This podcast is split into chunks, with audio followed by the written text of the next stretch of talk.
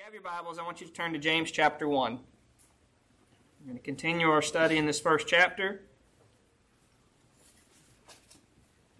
Do be praying that my voice will do what it's supposed to do. It's a little crooked. All right, we spent a good deal of time, and so I'm not going to rehash um, this whole chapter, but I just want to start. Let's just start around verse 16. Do not err, my beloved brethren. This is just followed out uh, before of don't don't claim that your sins come from God. He's not the source. He is not enticing you to sin. When you get into sin, that's because it's the things that you want to do anyway. Those are your natural lusts. That's you. It says, Don't err, my beloved brethren.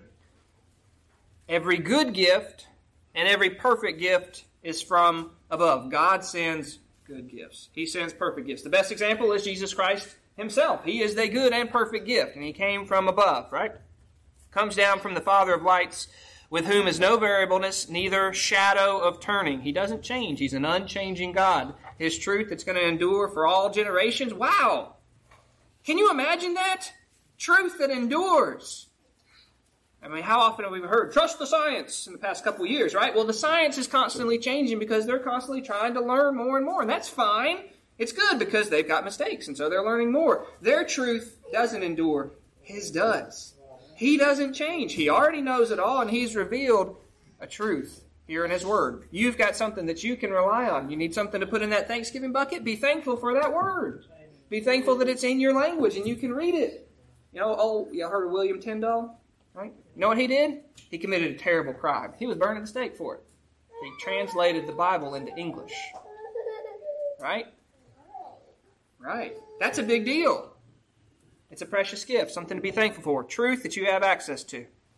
All right? Every good and perfect gift comes down from the Father of lights, with whom is no variableness, neither shadow of turning. Of his own will, his will and purpose, begot he us, or as we looked at that time, it means to, to produce Produce us with the word of truth that we should be a kind of first fruits of his creatures. Now, this isn't referring to being born again. We studied that all out a couple sermons ago.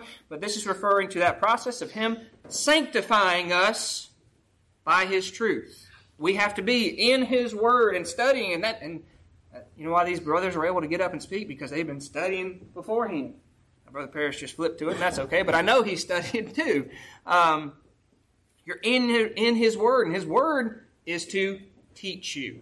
So as we heard about being those uh, like sincere, like newborn babes, desiring the sincere milk of the word that you may grow thereby. If you've tasted that the Lord is gracious, if you've been born again and you can see that the Lord is gracious, then you're into okay. Let me get into the word so I can grow there. I want it as badly as that infant baby wants that mama's milk. Right? That's how precious it is. Okay. And then we get to the wherefore. Because he is sanctifying us, because he is making us those hallowed first fruits given to him, wherefore, my beloved brethren, let every man be swift to hear, slow to speak, slow to wrath. That was last week, right? For the wrath of man worketh not the righteousness of God. Verse 21, we get another wherefore, a second reason. What are we being produced at? What are we being called to by His Word? You're already born again, and now you're going down in His service. One, we're laying apart that wrath, because it doesn't work uh, the righteousness of God. Now we get to another reason. Wherefore, lay apart. That means to cast off, put it away. Lay apart all filthiness and superfluity of naughtiness. All right. So these are these are kind of funny words. What do they mean? Filthiness. That means vileness, cheapness, shabbiness. The behaviors that are just nasty, let them go. We cannot continue to hang on to them. We've been born again. We're now committed to following God. We're in His Word and we're growing. We got to lay them down. That same, that filthy, filthiness, that shows up later in chapter 2 when it's talking about having respect to persons. When you've got a, a goodly man and a rich man coming in, you treat him differently than the poor man who comes in. You know what kind of raiment he has on? Vile raiment. That's that same root word for that filthiness. That's, the, that's how our behaviors look before God when we're continuing to indulge in and pursue those lusts of the world, things of the flesh, the things that we are able and not under their bondage anymore, we can lay them down, cast them off. He's given us that ability. Put off the old man and put on the new, right? Filthiness, cheap, vile, shabby, naughtiness, and that superfluity. That means just the superabundance. The, the you know, your just massive stockpile uh, of naughtiness, your badness, depravity, evil, horribleness, malice, all those things that characterized how you looked, acted, lived, and did when you were dead in trespasses and sins, lay them down. Cast them off. Will you be absolutely perfect? Patrick, you will not be absolutely perfect, but you cannot just say, well, I'm a sinner and I'm going to keep on doing it. The point that we made yesterday at Mars Hill is that saying I'm a sinner, that's not an excuse. That's an indictment against you, right? That is that is a confession that I am a sinner, but I have been called to something else. I have been called to a holy calling, right? To a pure calling, right? Lay apart all filthiness and superfluity, or that superabundance of naughtiness, and instead receive with meekness the engrafted word which is able to save your souls. All right, you're already born again. You're already being grown by the sanctification. So it's saying receive with meekness the engrafted word. Okay, well, what's the engrafted word? That's the law that God writes within your heart. Okay? You receive it. You say, well, can I can I somehow say, God, don't put that in my heart? No. That comes with being born again. But what it means is to be to learn by it. To have our ears not so full of mud of this world, and our eyes not caked full of mud and filth, that ready to be taught by that Holy Spirit. And we can see the engrafting uh, in Jeremiah 31. Right? We'll read just a few verses there. Back in the Old Testament, this was the promise of the new covenant. This is what we're living in. The old covenant was good, but it wasn't perfect. Right? And so a new covenant was given. This is Jeremiah 31 31. Behold, the days come, saith the Lord. So it was a time that was in the future. Back then, I will make a new covenant with the house of Israel, and that spiritual Israel, all of God's children, and with the house of Judah, not according to the covenant that I made with their fathers in the day that I took them out of the hand to bring them out of the land of Egypt, of which my covenant they break. Right? That one they broke. Although I am a husband unto them, saith the Lord. But this shall be the covenant I will make with them, and the, with the house of Israel. After those days, saith the Lord, I will put my law into their inward parts, and write it in their hearts, and will be their God, and they shall be my people.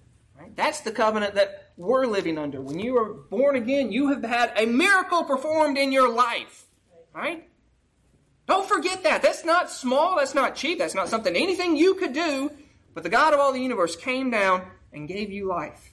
And He wrote His law within your heart. And so the admonition here is start listening to it. Lay down the old. You cannot continue on that same old path and feel like you're going to grow in your service to the Lord. It won't happen. Lay it down and receive with meekness. The meekness, oh, that's so key. Because what's the opposite of meekness? Pride. Pride. Who gets the credit when we're filled up with pride? Right? We turn it to ourselves. Can you be a faithful servant in God's kingdom? You are his servant your job as a follower of Christ is to follow him and to serve him. Can you be a good servant if while you're serving you're saying, Look at me! Look at what I've done! Look how good I am! I am an ambassador for Christ. If you don't believe me, just ask me. No! Right? That's pride. Right? God resisteth the proud, but he giveth grace to the humble. Humble yourself before the Lord. So, are we going to be taught by that engrafted word? Yes, we need to be. Will pride hinder that? You better believe it. Do we have to humble ourselves on a daily basis? You may not, but I sure do.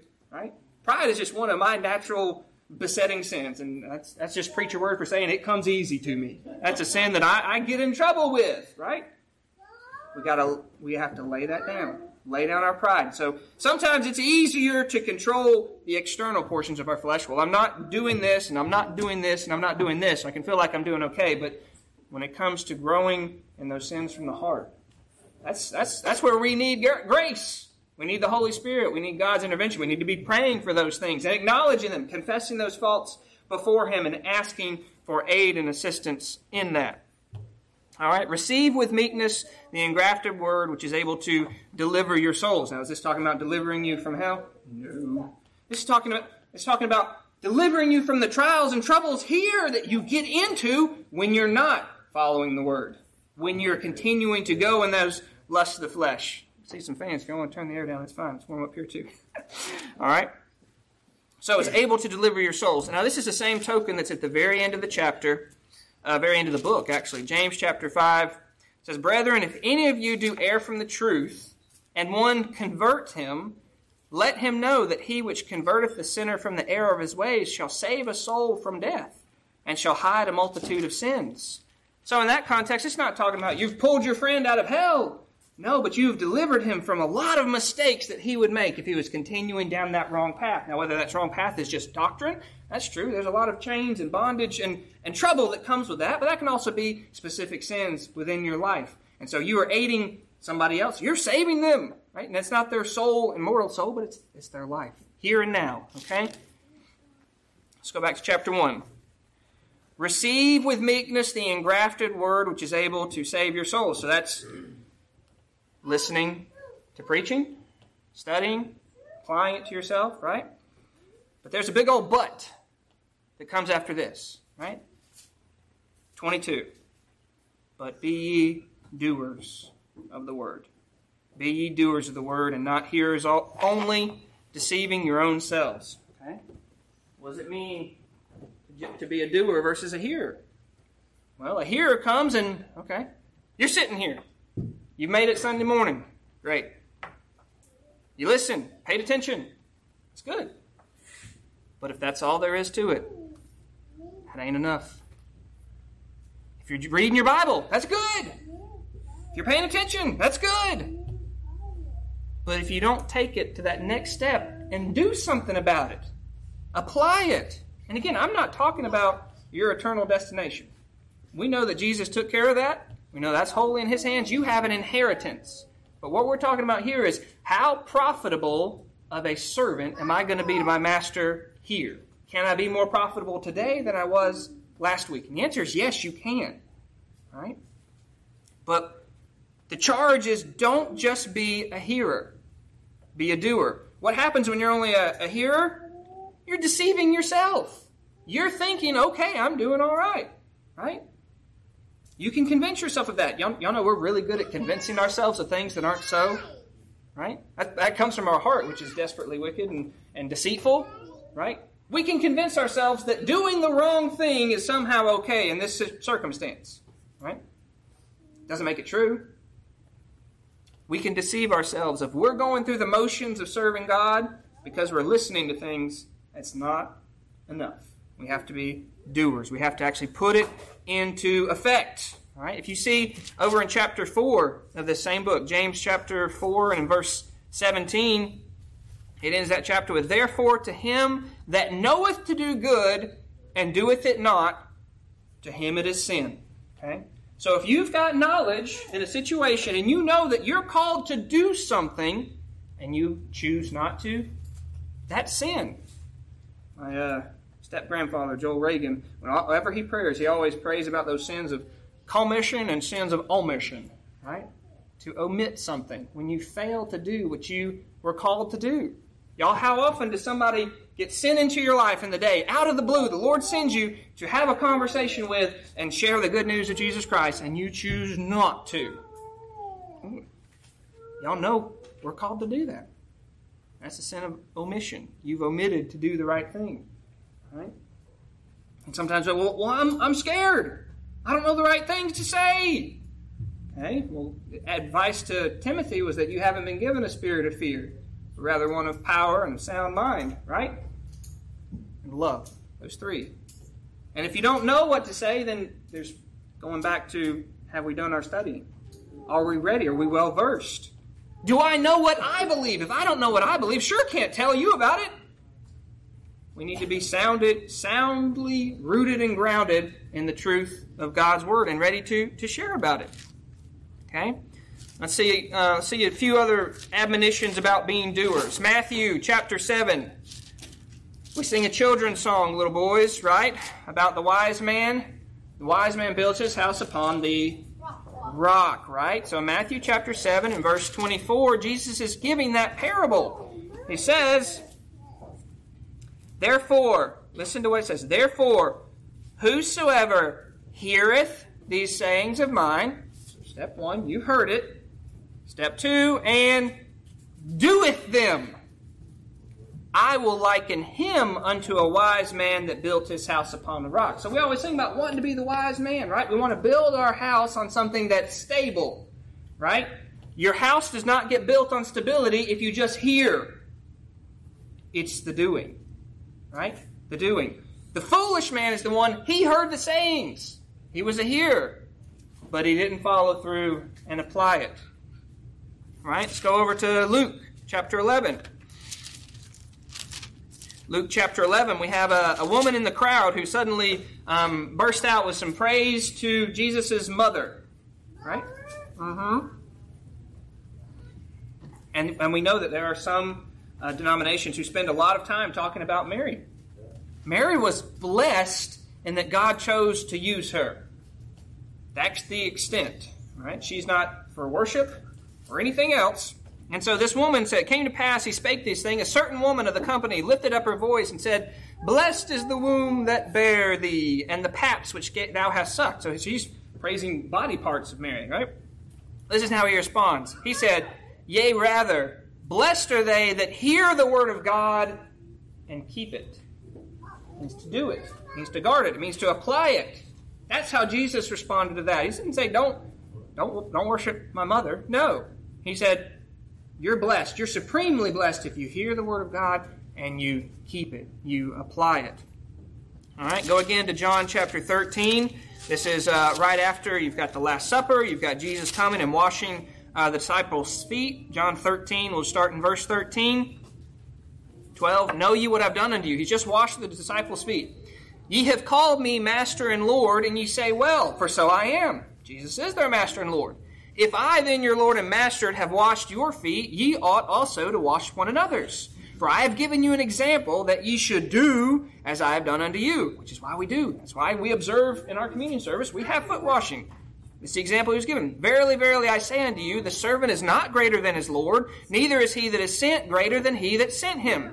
If ye know these things, happy are ye if you do them. This isn't head knowledge. Knowledge puffeth up, right? Knowledge, but charity edifies. You know what most of the you know descriptions for charity is? Is doing, right? Charity to be to be kind is to be useful, to be employed, to give of self. That self-sacrificial love. That's the charity that Jesus uh, describes. It's not just a feeling. It's not just a I, I, I love you with, with my words. It's just words, but following through with the doing. Let's go to Second John Second John, I think we want chapter 1. I think it's just 1, yeah. Short little epistle. Second John, verses uh, 5 and 6. And now I beseech thee, lady, not as though I wrote a new commandment unto thee, but that which we had from the beginning. What's the commandment? That we love one another. And this is love. All right, so God is love, that we love one another. Okay, here, check this out. Verse 6. And this is love that we walk after his commandments, that we do them. Right? It just doesn't stop with just, okay, I love you. Carry it forward. I love Jesus, and therefore I'm going to do what he says in all aspects of my life. This is the commandment that, as you've heard from the beginning, you should walk in it. All right? Let's go back to James. All right? But be ye doers of the word and not hearers only, deceiving your own self. All right, then it's going to give an illustration. All right? For if any be a hearer of the word and not a doer, he is like unto a man beholding his natural face in a glass or in a mirror. For he beholdeth himself and goeth his way, and straightway he forgetteth what manner of man he was. All right?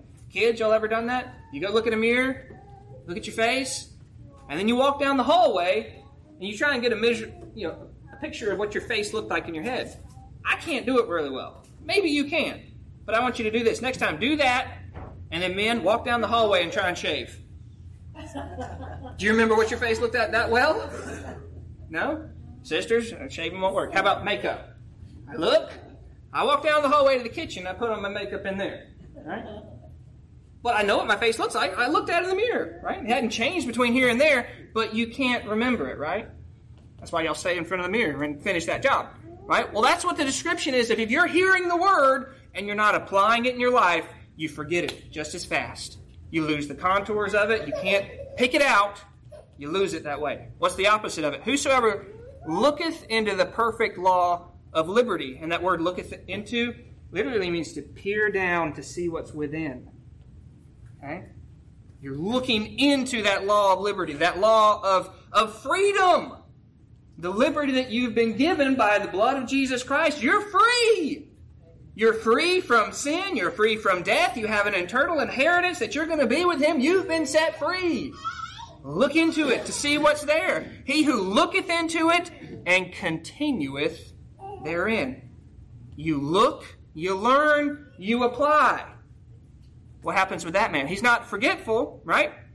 Not being a forgetful here, but as a doer of the work. He's doing it.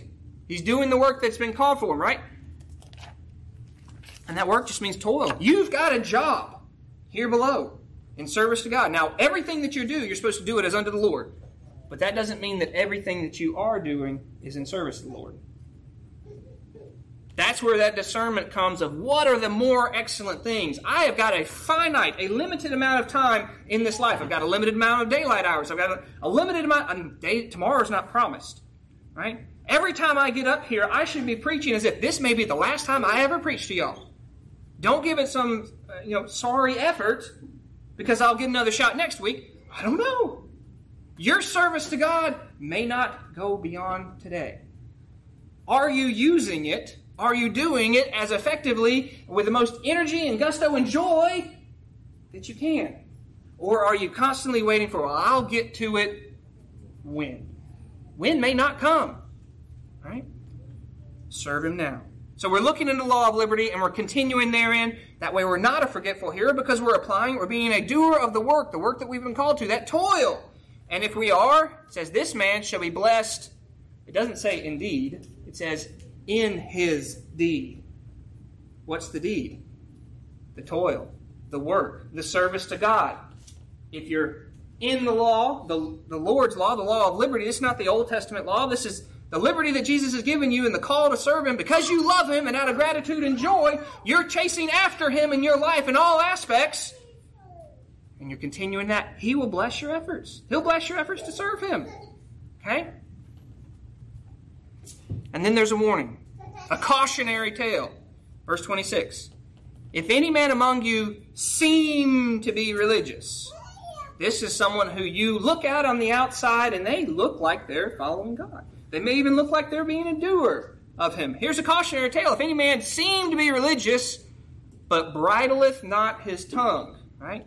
Kids, you know what a bridle is? Understand it's the thing you put in the horse's mouth and it allows you to control him, right? Someone who doesn't control their tongue, their mouth, what they say, how they say it. If you are trying to appear to be religious and you don't have any rein on this, says you're deceiving your own heart. He deceiveth his own heart. This man's religion is vain. That means worthless. That means empty. It's just for show. Right now, you can say, "Well, well, how do I get a hold of that?" And you know, chapter 3, it says that no man can tame the tongue, so I'm just out of luck. I'm just a sinner. No man can tame the tongue, but the Holy Spirit sure can. Okay? And if you've got the Holy Spirit dwelling within you, that's what you're drawing upon to control your tongue. Okay? If any man among you seem to be religious and bridleth not his tongue, but deceiveth his own heart, this man's religion is vain. All right? That's, that's, we don't want to be engaged in self deceit. Right? We don't want to put on a show for men. I don't want any pretenses of religion here among us. No. I want you to serve the Lord from your heart. And when you're serving from your heart, it'll make appearances in all aspects of your life, but not to be seen of me or anybody else. The things that are just for show are just that. They're just for show. They have no substance. But my, how encouraging is it when you see somebody who had been going down that path, the wrong path, and you see the Lord get a hold of them, and you see them start serving Him, not because they want to be seen, but they start serving Him for real. Man, isn't that encouraging to you? Doesn't that give you just a, a gusto and a new zeal and want to do better? That's for me. Guess what? You can be that for someone else. You can be an encouragement to God's people. That's why this is a this is a team sport, right? This is not solo. He didn't just say, just y'all go out in the field and y'all worship me by yourself. He designed the church to bring everyone together. This is his body, right? The body has different members. We talked about that Wednesday night. Everyone's got a different role. Some are for the, some are like the eyes, some are like the nose, some are like the ears. Just because you're not the eyes doesn't mean, well, I'm not part of the body. You know, I'm a foot, so I'm not part of the body. Does that make him not part of the body? No, you still got a foot. You still need the foot, right? Are feet ugly? In my opinion, yes. Are they useful? Very much so, right? Try and get along without them, right? And so we don't have the same look or appearance or gifts or talents within the church, but we're all needed. Everything together, that we can be joined together without schism, which means gaps or areas where we're, you know, you try and use a shoulder when you got a two inch gap between you and the rest of it, right? It doesn't work so well. Right? You ever, ever turn your shoulder out? Yeah, okay, now imagine it cut off and somebody holding it like two feet away. Try and use it. Doesn't work so well, right? We need it attached. We need it here. We need it in use and service together. That's how God designed it, all right? So, verse 27 Pure religion and undefiled before God and the Father is this to visit the fatherless and widows in their affliction, and to keep himself unspotted from the world. All right. Pure religion. This is, well, what's pure? It's clean. And the religion is the, the observance of how we go in about worshiping God. How do we worship Him cleanly without vanity, without it being idle or worthless? What is the purest you can get to? Purest and and undefiled. This word undefiled, it means untainted, but this particular word only shows up four times in Scripture. Here and three others. Let's go look at them. And I want you to see a real good pattern that jumps off the page. At least it did at me. Hebrews chapter 7. Well, we're pretty close to Hebrews, right? One chapter, one book over.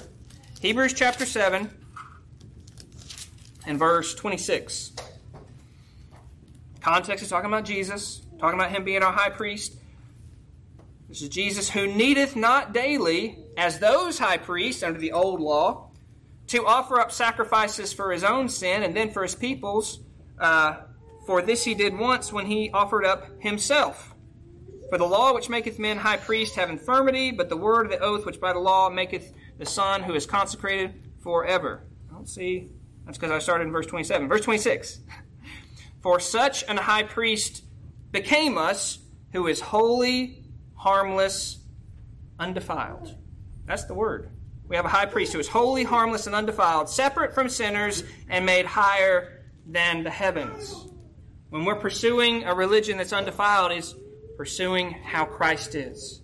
Pursuing how Christ is. You want to see another example of something that's undefiled? Hebrews chapter 13 and verse 4. Marriage. Marriage is honorable in all, and the bed undefiled. But whoremongers and adulterers God will judge. Isn't that interesting that you've got Christ Himself as being undefiled, and then you have got God's gift of marriage? What a special thing it is. And when you are having uh, romantic relations within that parameter, the bed is undefiled. Anything outside of that is defiled and tainted. Don't try to have it any other way because it is not clean, it's not pure. But within that, it is undefiled. So you've got descriptions for Jesus himself as your high priest. You've got the marriage bed, and then also over in 1 Peter chapter 1 and verse 4. 1 Peter chapter 1 and verse 4, you have an inheritance. To an inheritance incorruptible and undefiled that fadeth not away, reserved in heaven for you. So these four words describes Jesus himself he describes your marriage, your marriage bed, and he describes your inheritance. These are really, really good things, right? And that's how our religion, our worship, our desire to serve God in all aspects of our life should be as well, untainted by the things of this world. All right, let's go back to James. I want you to see who are you doing this to be seen of? Pure religion and undefiled before God and the Father. Who is your audience? Who are you doing this for? You're to stand before God the Father, right? It's not to be seen of men. If you're to be seen of men, that's just the show. That's putting on the, the whatever, the facade. No. You're standing and falling before your Heavenly Father. That's who you're doing this for. That's, and things look differently when you're serving just to please Him because it doesn't matter if you get credit for what you did, and in fact, it's better if you don't right? Because tempting, when we get credit, often, it, even if we started with good intentions, if we start getting credit and self backpass, then suddenly we're, we're warping what was good and making it not so much. Because the admonition is to do, right? To visit the fatherless, and that visit doesn't just mean, hey, orphans, how are y'all? Right? That's not to stop in and you know have them give you sweet tea. This is means to aid them, to give them comfort, to give them relief, to go to those who are in need, in trouble, and affliction, and minister to them. Right? To visit the father, to aid the fatherless and the widows in their affliction. Right? To go and to work, to do that work. And you're not doing it for the selfies. Right? Don't y'all. I get discouraged when I see things on social media when it's a picture of this. Look how I'm helping so and so. Why are you doing it? If you were doing it really to help them because you love your God, you don't need to tell anybody about it. Now, does that mean that you have to always be silent? No, there's a time to teach. But generally, that's in private moments of, hey, have you considered doing this? Last week I did this and it really helped out a lot. But your motivation there is very different. It's because you're trying to edify the body and you're trying to encourage someone else in their role of doing as opposed to gathering accolades. Right? We don't need any accolades. Right? There's nothing we have that's not a gift from God. And He's already given us the best thing possible. That's what we're going to be with Him. And He's going to promise He's going to come back and take us to Him. You've got everything you need. What do you need accolades for? All right? Pure religion and undefiled before God the Father is this to visit the fatherless and the widows in their affliction and to keep himself unspotted from the world. To, to keep, that means to guard, keep a watchful eye. These spots, they're, they're stains, they're blemishes. It's when you dip your finger or your toe or your whole body back in to the world. That which you've been called out of when you try and engage in again. It's not going to have the same pleasure it did for you before. May for a moment, but it's going to hurt. It's going to be burning. It's going to be uh, very unsatisfying because that's not what you're called to. You're created as a new creature unto good works. That's how He designed it. Not for your glory, but for His. All right, so you need to keep a guard on yourself, guarding yourself and keeping yourself unspotted from the world, not from these stains and soils or defilement. Um, James chapter 3, down in verse 6, 6 will say, The tongue is a fire, a world of iniquity so is the tongue among our members. So among all the members of our body, our, troubles, our tongue is a troublemaker. Right? We allow it to be so. That it defileth the whole body, and setteth on fire the course of nature, and is set on the fire of hell. Right? That's the spot. It creates those spots in our life by our own little face, right? Will you ever set a fire and it gets out of control? Yeah. That's what our tongue will do. Right? Just a little bit of needling, a little bit of messing. You know, over in Proverbs we looked at last week about to leave off contention and meddling because it's like water rushing out. Like you build that dam as a creek, uh, uh, dam up the creek when you're a little boy, and then you poke some holes in it. It's not long for that whole thing gets wiped out by the force of the water. So leave it alone. Right? Our tongue can defile us, and we need to be guarded against that. All right, I'm going to look over at one more spot, and that's in Jude. Last little epistle before the Revelation, Jude, and I want verse 23. The context, well, we'll start in verse 20. The context is about despite all the false teachers that are in the world, all the hardship that's going on, beside all the, you know, just negative and terrible influences that are going to be out there, and they are out there, says, But ye, beloved, dearly beloved, beloved, building up yourselves on your most holy faith. That's what we're doing. That's what we're called to. It's part of our journey is to build ourselves up.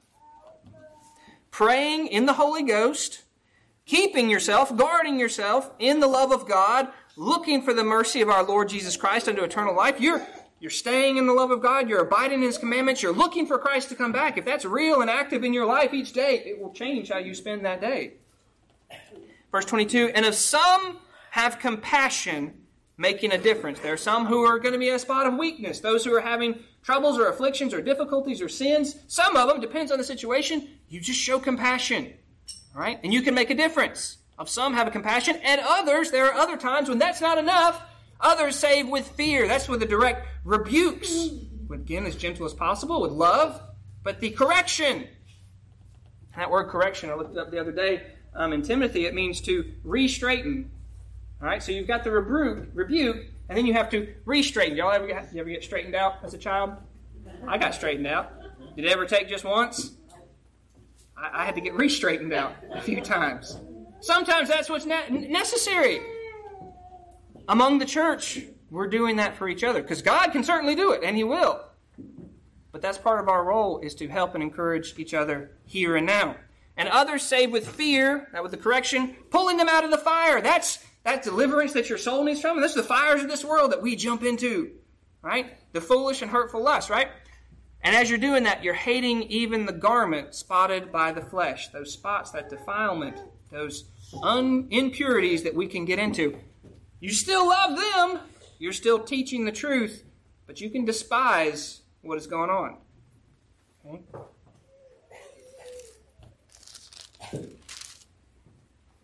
I'm going to read through it one more time. James chapter 1. Wherefore, because of all that's come before, lay apart, cast aside all filthiness and superfluity of naughtiness, the superabundance of naughtiness, of evilness, malicious. Receive with meekness, with humility, the engrafted word, which is able to save or deliver your souls your life. But be ye doers of the word, and not hearers only, deceiving your own selves. For if any be a hearer of the word and not a doer, he's like unto that man, beholding his face in the glass, natural face in the glass. For he beholdeth himself and goeth his way, and straightway forgetteth what manner of man he was. But whoso peers into or looks into the perfect law of liberty, and continueth therein, he shall not be a forgetful hearer, but a doer of the work, of the toil, of the labor. This man shall be blessed in his deed, in his work. If any man among you seem to be religious and bridleth not his tongue, but deceiveth his own heart, this man's religion is vain. It's worthless. It's empty. That's not who you need to follow. Right? If nothing else, that's, that'll mark you if this is not one that I need to follow. Pure religion and undefiled before God and the fatherless is to this to visit or aid the fatherless and the widows in their affliction. Those that are in the most need, those that are genuinely destitute, those who need help, show mercy. That's what your Heavenly Father's done for you in an infinite number of ways. As He has shown mercy unto you, show mercy unto others and keep yourself, keep Himself unspotted from the world. Is that a tall order? You better believe it. Spend the rest of your life working on it. Is it worth it? You better believe it. May we be profitable servants to our Heavenly Father. Thank you.